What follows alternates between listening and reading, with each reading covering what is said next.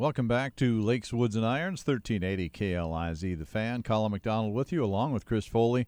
And again, thirteen eighty K L I Z. Also find us on our Facebook page at Lakes, Woods, and Irons. Like that Facebook page, and you could be in for some uh, nice prizes. We'll do that again this week. And, uh, Chris, uh, the weekend of the year, I guess, with uh, the Masters, it gets everybody in our part of the country, and well, in our country, I think, uh, golf fever. Oh, for sure. For sure, and it, uh, you know, just like usual, it, it it didn't disappoint on any means. No, kind of the uh, golf course gets to be the star of the show in a lot of ways, and uh, uh, Augusta was uh, just absolutely beautiful. And I thought on Sunday it gets down to uh, Hideki Matsui has the has the uh, Matsuyama, I should say, has the has the Matsui's a baseball player. Matsuyama's a golfer. He. Uh, He didn't play great on Sunday. He managed his way around pretty nicely, but there was really no charge from the guys that were three and four back. No, you know, the, the, the golf course played very difficult. And Xander Schauffele, you know, unfortunately got off to uh, not a very good start. He, he uh, you know, he, he well, he, he birdied, birdied two, but then he, then he makes bogey on three, bogey on four, and double on five. So the pressure was kind of off, um, Matsuyama, because they're playing together. But, uh, you know, gosh, he, he Schauffele hung tough and, and made a few birdies. And uh, But Matsuyama, he just, he really plotted his way around the golf course. And the biggest thing was he, other than fifteen, he really did not make any errors. And that that's really the key when you're in his position. Yeah, fifteen, maybe it's, it's almost maybe adrenaline on fifteen when he's, you know, he's got... Uh... He's got to be thinking, I, I might, I just might win this thing, and then he plows one over. But uh, it was, it was impressive. He, he never really wavered, uh, and carrying really a country on his shoulders, Chris.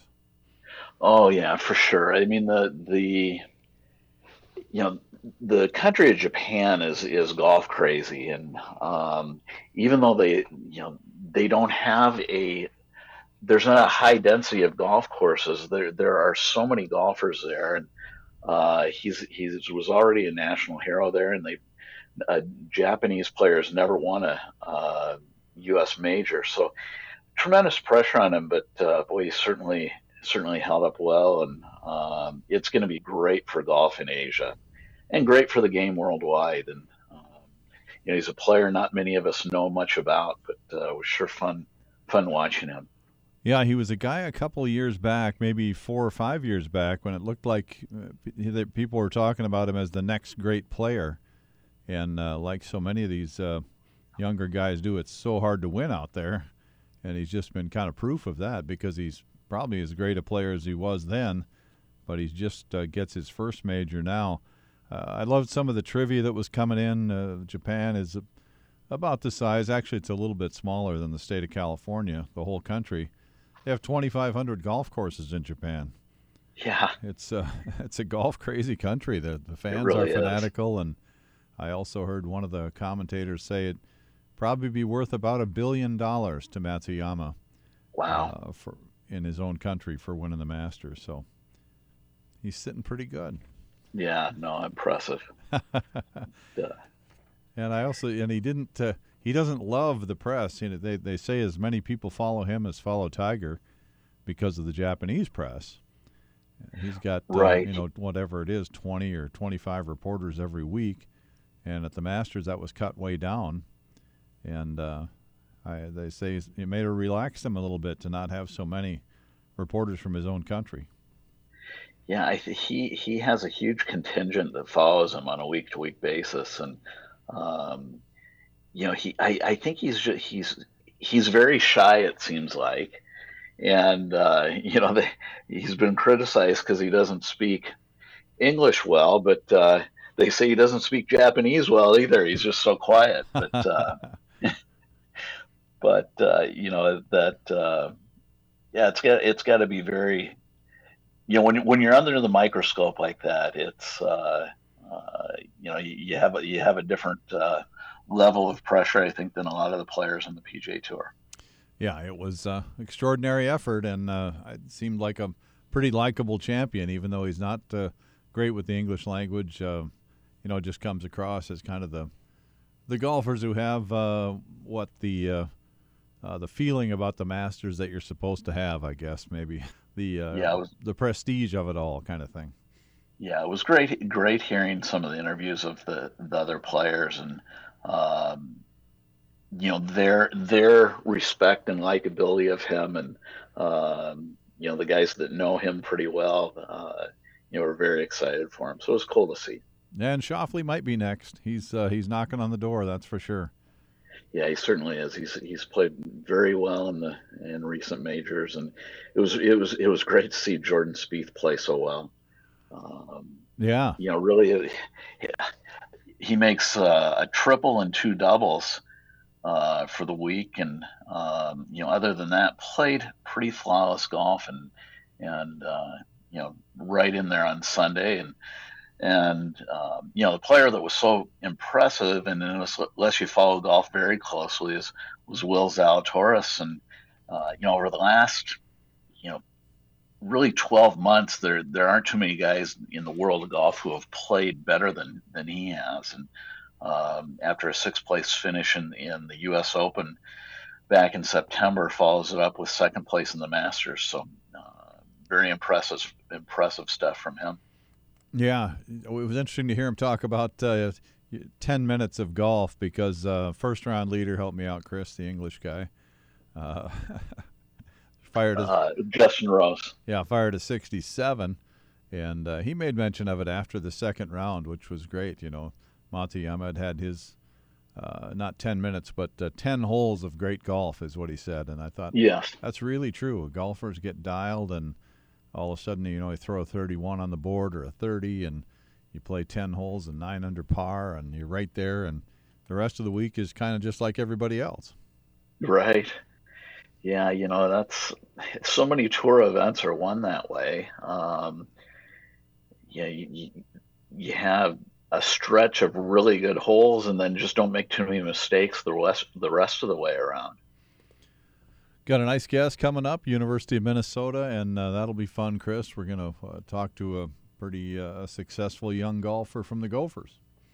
Yeah, looking forward to talking to Angus Flanagan, who's had a uh, a great last year uh, with the with the Gophers, and fresh off a win last week in in Indiana. We'll be back with that and more. You're listening to Lakes, Woods, and Irons on thirteen eighty K L I Z. Welcome back to Lakes, Woods, and Irons with Chris Foley, Colin McDonald with you, thirteen eighty K L I Z, The Fan. Find us also on Facebook at Lakes, Woods, and Irons, and on Podcast One. That thanks to uh, Minnesota National Golf Course. Chris Foley with me, of course, and uh, Chris, a very special guest, a young man who's having some golfing success. I'll let you handle the introductions. Yeah, Mac, thanks. I want to welcome to the show Angus Flanagan, who is a senior at the University of Minnesota uh, from Woking, England. Angus just won uh, the Boilermaker Invitational last week. W- welcome to the show, Angus. No, thank you guys for having me. I'm super excited. Yeah, but you, you've had quite a uh, quite a last year. Um, mm-hmm. Just won last week, the Boilermaker Invitational. You played in a couple P G A Tour events, Minnesota Champions, won the State Open last summer. That's uh, that's some pretty high rarefied air, Angus. Yeah, I know. It's been... It's been a tough year for a lot of people, and obviously for myself, but in the end, like, going on results, like, COVID is probably one of the best things that's ever happened to me, because I stayed over here because I was meant to be going home um last summer, but then my dad was like, to be honest, you don't want to get stuck over here because there's nothing going on, so maybe stay out there and see if you've got a couple things to play in. And then in the end, I played a pretty much a full schedule in the summer, um traveling around, being tested every week pretty much. And yeah, it's been a pretty good year so far. So the last year has definitely been my best year of golf, and definitely one that I'm going to remember for the rest of my life. Yeah. What uh t- tell us, h- how did you get to the University of Minnesota from Woking, England, Angus? Um so I I was kind of late coming to college. I didn't really know whether I wanted to do it. um I had a family friend that went to Texas Tech, and they were helping me kind of with the whole N C double A stuff, didn't really know how to approach it. And they told me I could only contact like coaches in my last year, but that was actually coaches could only contact me in my last year of high school, so I was kind of late to doing it. But I was playing down in Florida at the South Beach, and I'd taken a couple like unofficial visits to um, Liberty, U A B, and then U C F. And on my way down from U C F, the drive down, we stopped off at um, Seminole Golf Club. And it's funny that now I'm playing the Walker Cup at Seminole. That's how I ended up at Minnesota, because Bob Ford, the head pro there, was Justin, our head coach's mentor, when Justin was playing. And it's crazy now. I was down there at Christmas with Bob for a couple of days, and he was like, it's amazing where you've come, not even knowing where Minnesota was, to now being here for three and a half years.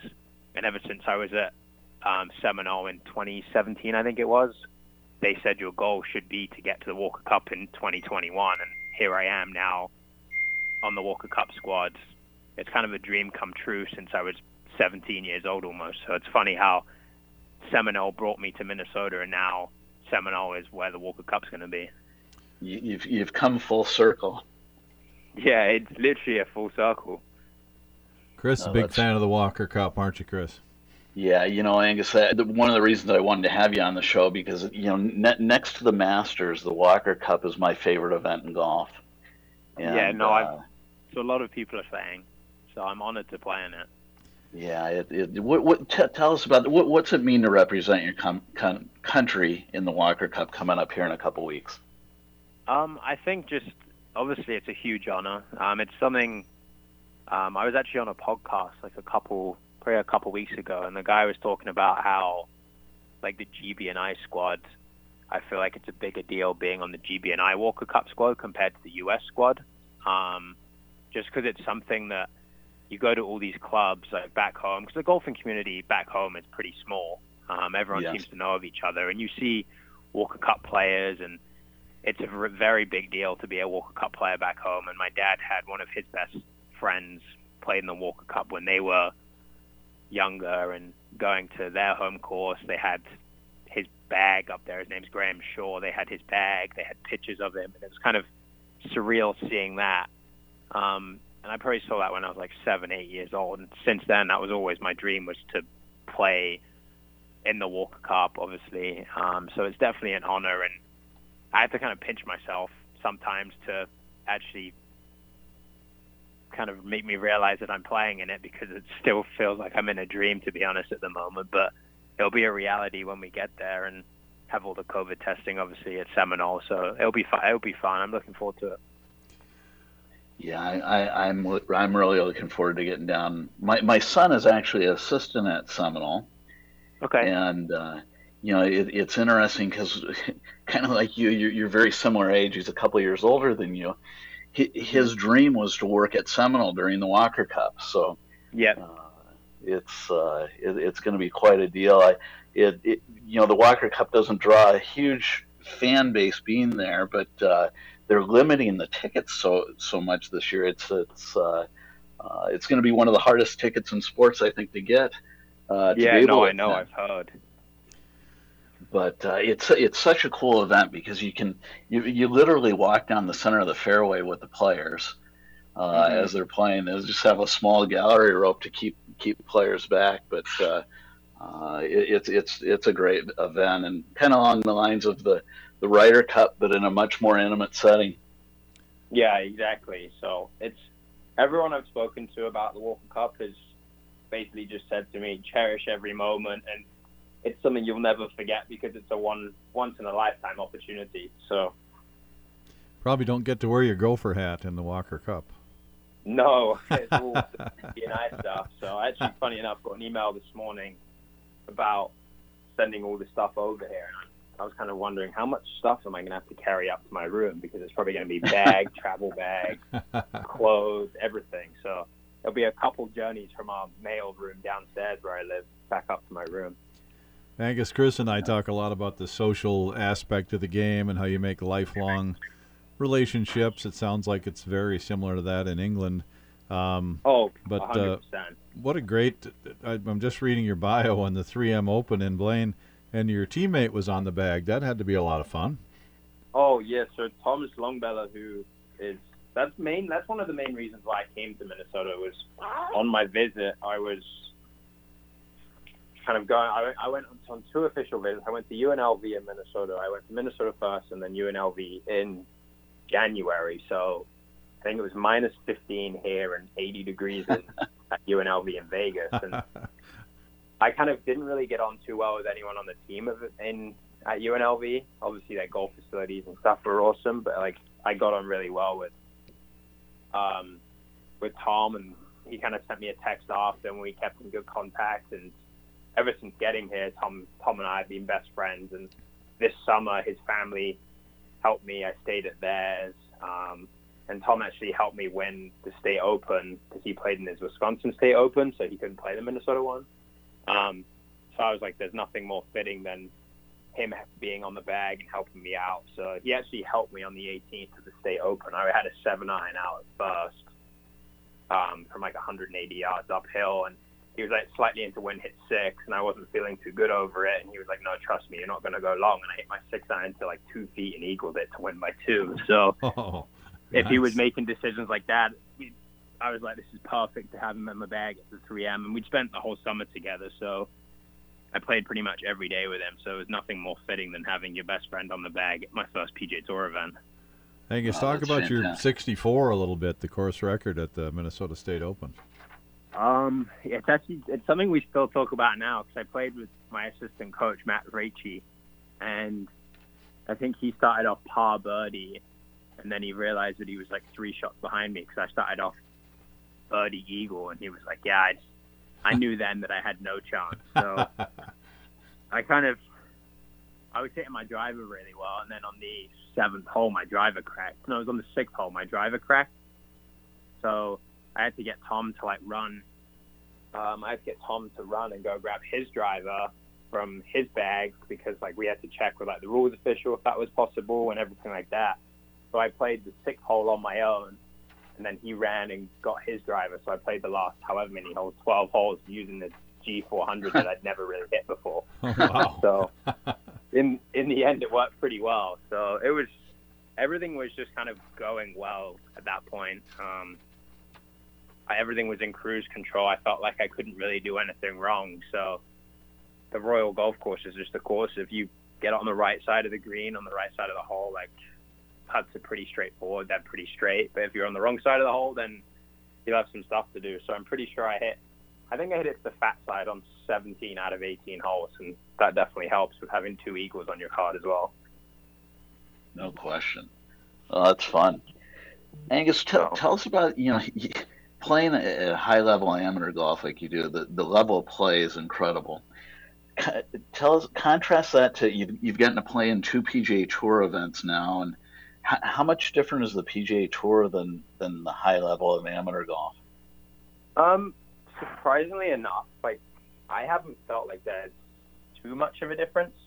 Um, obviously, like it's different when you're standing on the range and you've got Bryson DeChambeau, Rory McIlroy, Brooks Koepka, Jordan Spieth all around you, uh, like I had at the Genesis. But there's just the way that I kind of took it in. There's a lot more distractions on tour than there are at, let's say, the Western amateur. Like, you don't have club guys coming up to you being like, hey, if you need something for the week, let me know. Um, and you don't really get, like, too distracted when I'm at these events, like the Western and things like that, um, just because you're playing against guys you know well. But then when you're on the range at a P G A Tour event and you're seeing Brooks Koepka striping four irons or Bryson hitting drivers, you kind of sit back and watch instead of getting on with your own thing.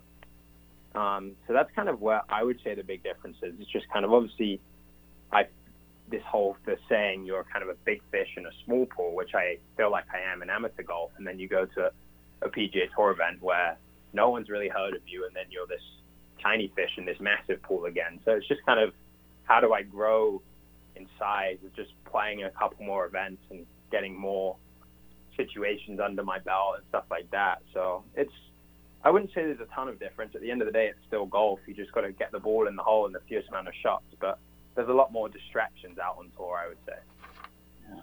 And how is that play? You know, you, you grow up admiring these players. How's that experience getting to play with them finally?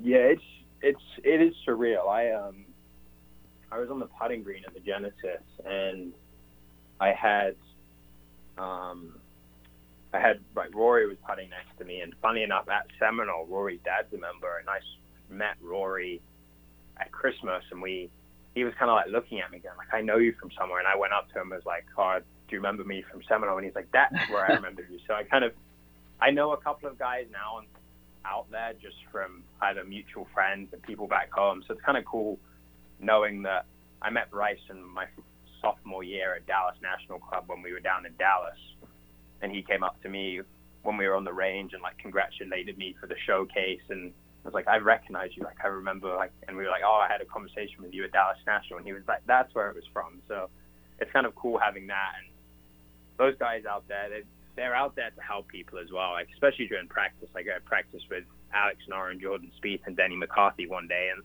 those guys were great to me. Like they showed me how they practice in their practice rounds, like their caddies helped out with everything, so it was definitely a fun and surreal experience.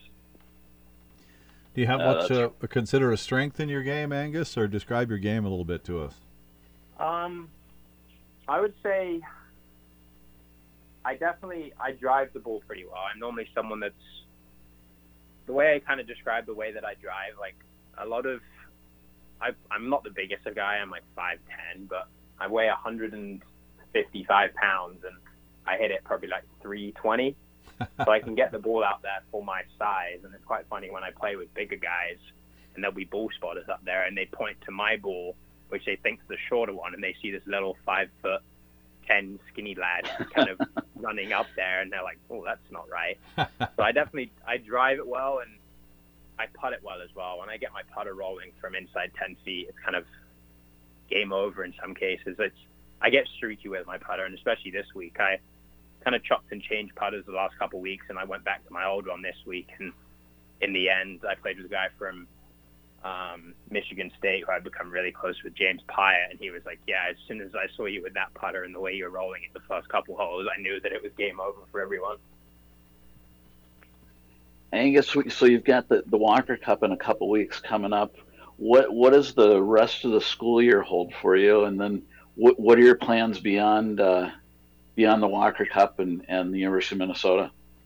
Um, so with we're playing Nebraska this weekend, and then Big Tens, um, and then regionals and nationals. So, and then kind of after school, um, I'm still debating whether to do a fifth year. It kind of depends on like the P G A Tour U rankings and stuff like that. So still kind of in two minds. I've got to make a, some big decisions here coming up. So it's just tough because now I've become, I've got to this level. It's hard making some of these big decisions, but luckily I have my teammates, my coaches, my parents, my girlfriend, and everyone close to me helping me through everything. So I'm definitely lucky that I have the resources here to help me through everything. Well, that's great. Angus, you just mentioned the P G A Tour U, U uh, yeah. rankings, and that, that's a new thing. Ex- explain that to our, our audience.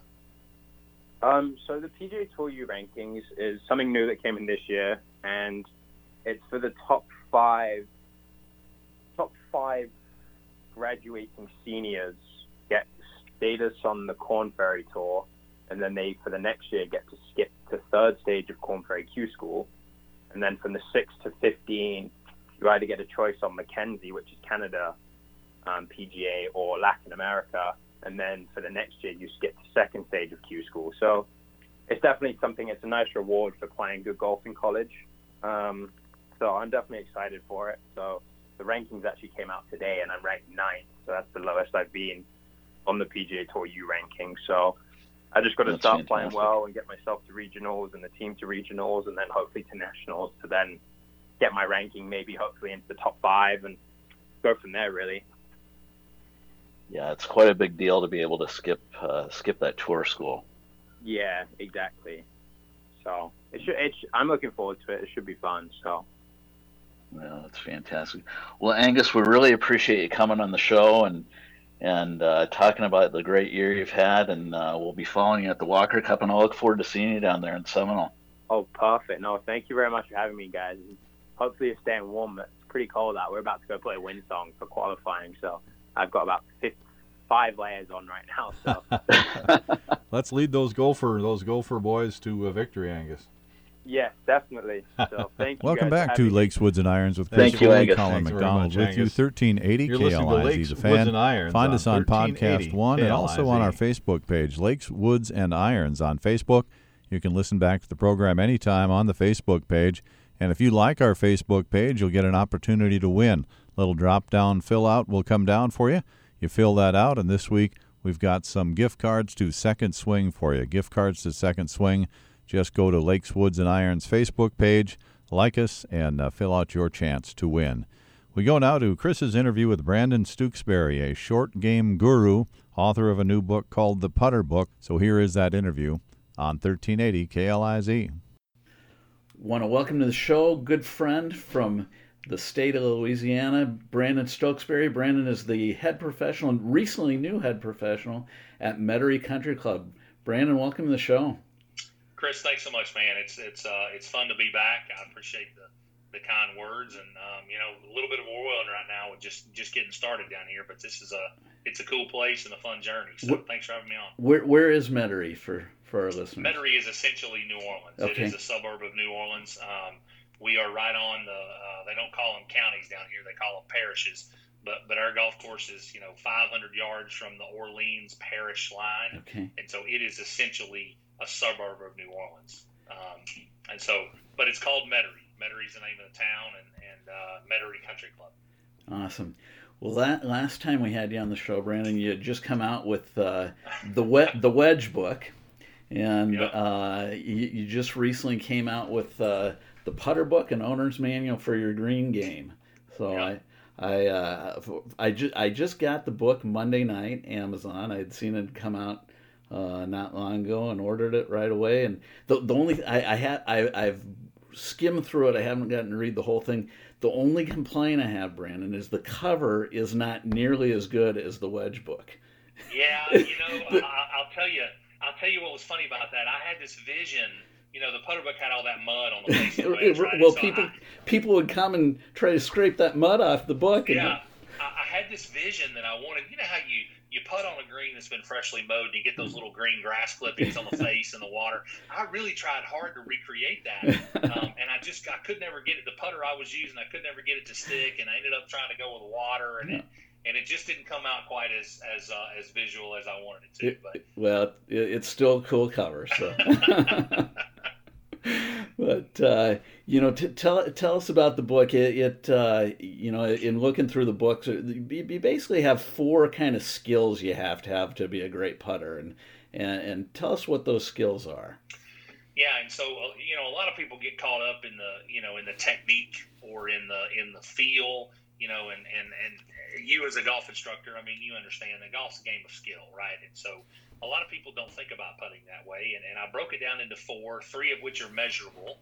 Um, four is not really measurable. I call it kind of an intangible. Um, but they are in no particular order: green reading, start line control, speed control, and attitude, right? And, and, and I talk about how um, a, making a putt is almost like a math problem. And each skill has its own part to play, right? So A plus B plus C plus D equals a made putt.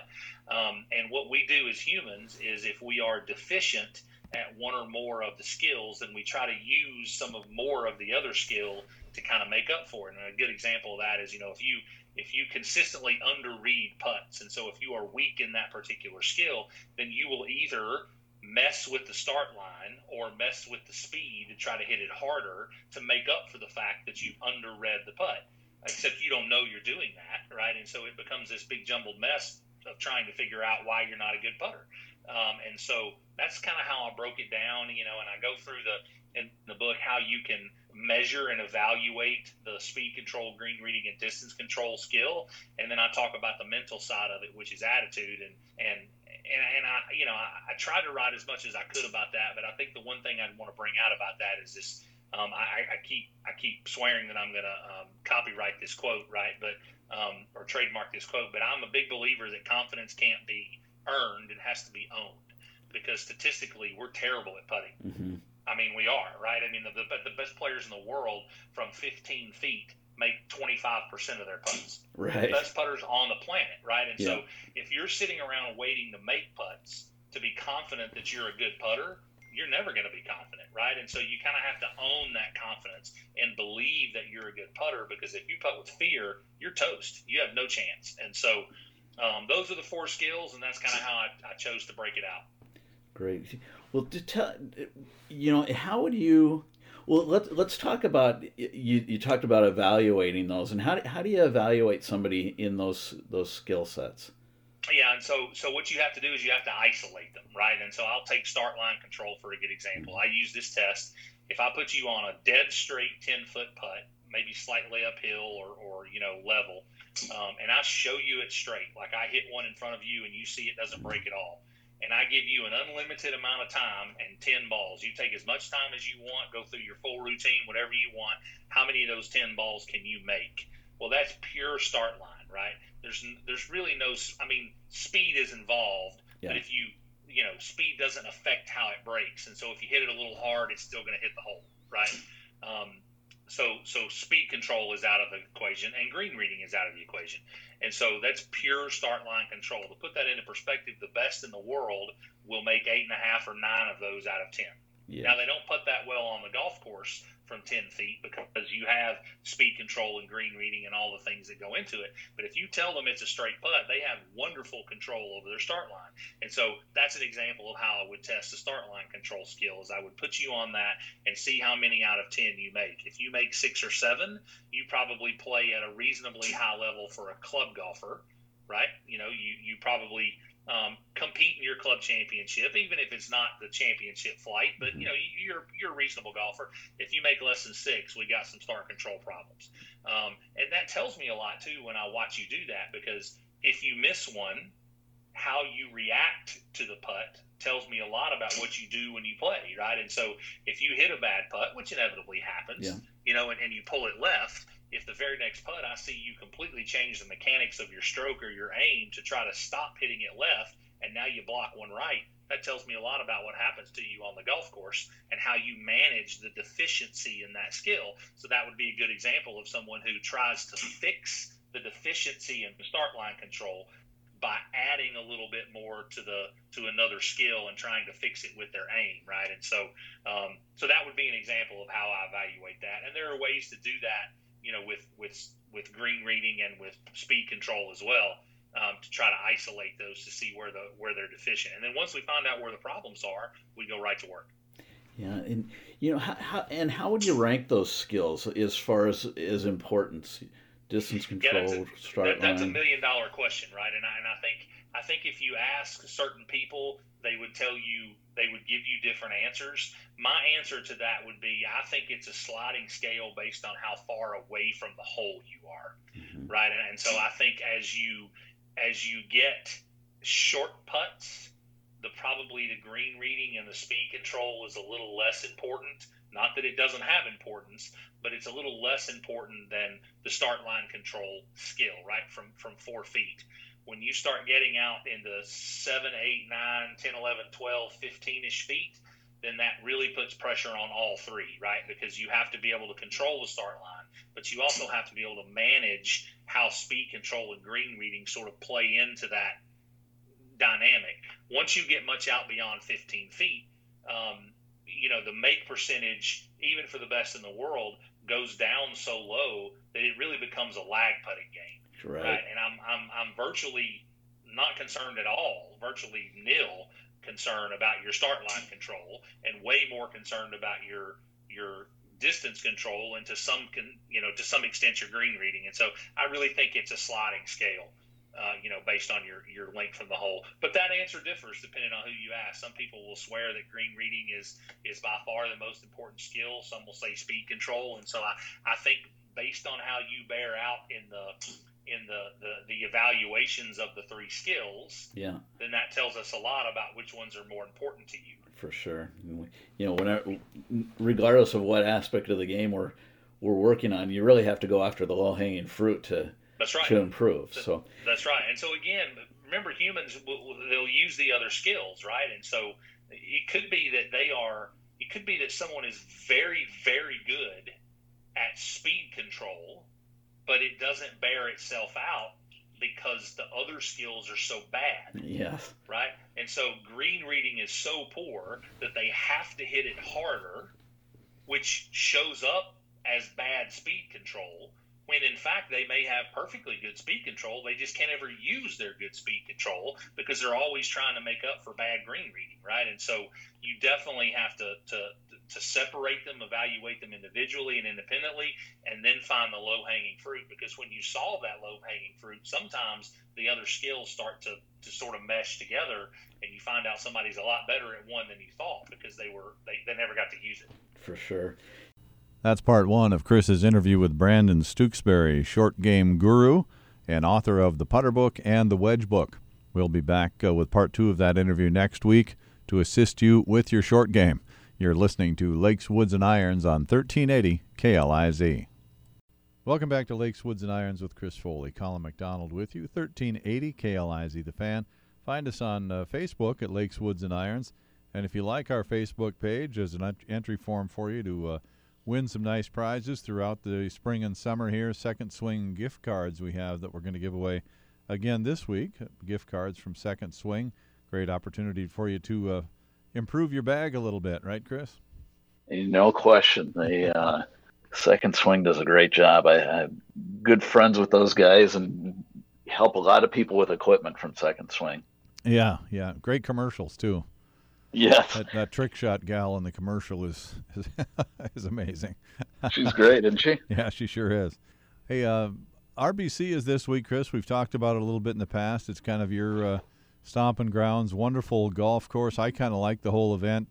It's uh, not a big uh, Masters golf course. Some of the uh, more accurate swingers have won that tournament over the years, and then I and I kind of. Uh, I like the idea of different golf courses coming into play on the P G A Tour, and that's kind of the case at R B C, I think. Yeah, R B C, or, you know, Harbor Town's a great golf course. I think short, shortest golf course on tour, and um, but you know, always brings out a great champion. You don't necessarily have to be a, a bomber to win there, but uh, uh, always a always a fun event, and they've got a great field this year. Yeah, I love I, I love the uh, the plaid jacket idea right after the green jacket and all that, and then. Uh, Dustin, who didn't play that well in the uh, Masters, uh, put his name on the list right away. I don't know if he was scheduled to play or not. I know he's played there before, so number one player in the world's coming to town. That that always helps. Yeah, you know, it's it's that's kind of a home game for Dustin. Growing up in Columbia, South Carolina, only about an hour away, so he'll be a definitely be a fan favorite and has played uh, played well there in the past. We want to talk a little bit about uh, a lot of still off season here. A little white stuff fell the last few days, Chris. And uh, the nice thing is when it does melt off a little bit, you can already see the lush green grass underneath, which we're all looking forward to. But uh, people can always work on their short game at home, can't they, Chris? Or with you. Yeah, for, for sure. And, that, you know, that's it seems when, when you come out of uh, out of the winter and you haven't done a lot, that that's usually the hardest part of the game to uh, uh, you know to reconnect with and uh, getting back that s- s- sense of touch and feel, and um, you know a lot of things you can do to uh, to work on your short game, and don't necessarily have to be at the golf course, and uh, everything from from putting inside, and you know if you've got decent you know carpet that you can putt on, and just a matter of you know kind of working on your distance control with the putter. If you one one drill I like if it, is to you know kind of putt to putt to a wall and put balls at like five foot increments and have five to ten balls and and go back five, ten, fifteen, twenty, twenty-five feet and putt at each one of those balls and just trying to get them to the wall but without touching the wall. So each putt you're hitting at a you know a different length and trying to control that speed. And you know kind of the same thing if you if if you can get out in the backyard and just uh, hit a few pitch shots, get a get a target, and work on uh, you know just regaining that touch of, of sense and feel or of feel uh, and distance to try to. Uh, so once you get out to the golf course, you're a little sharper in those areas of the game. I thought one of the best uh, tips, just for me, and everybody kind of takes a little bit, uh, takes something they can use, but I love that thirty-foot drill that you have uh, for putting in the kind of before you go out to play. Uh, just get thirty feet away, and, and uh, you don't necessarily even have to have have a cup there. Just la- lag to thirty feet and lag to thirty feet and lag to thirty feet. Yeah, you know, a great way to, you know, kind of calibrate your stroke, so to speak, is is you just put two tees in the ground at, at thirty feet apart. So basically ten paces for most of us. Uh, one pace is about a yard, so ten paces, you're at thirty feet. And and take three balls and, and hit them back and forth to those tees. So you're going in a different direction. And it's a great way to calibrate the speed of the greens on a daily basis and get a feel for distance before you go out there on the on the golf course. And uh, you know, like we've talked talked before, really one of the keys keys to to good putting is is simply distance control, and it's all about uh, uh, having a feel for that distance. I want to thank our guest today, Angus Flanagan, a youngster playing for the Gophers, and he's from England and uh, going to play in the Walker Cup. Pretty thrilling. And Brandon uh, Stooksbury, do you and uh, Brandon kind of compare notes on short game? He's kind of a guru in that category, Chris. He, he really is. And uh, Brandon's a, a great friend and, uh, you know, great mind in golf. And I'm always uh, I'm always seeking him out when I don't have an answer. That's for sure. Boy, I'm seeking you out all the time. I never have answers. uh, all right. You've been listening to Lakes, Woods, and Irons. Again, you can find us on Facebook at Lakes, Woods, and Irons and also Podcast One. If you like us on Facebook, Uh, you have a chance to uh, win some prizes. So just like us, and there's a little uh, chance to win that'll come down. You can fill that in, and uh, this week we're going to do do away with some Second Swing gift cards. So opportunity for you there to check out the Facebook page. You've been listening to Lakes, Woods, and Irons. Thank you, Chris. Thank you, Matt. On thirteen eighty K L I Z.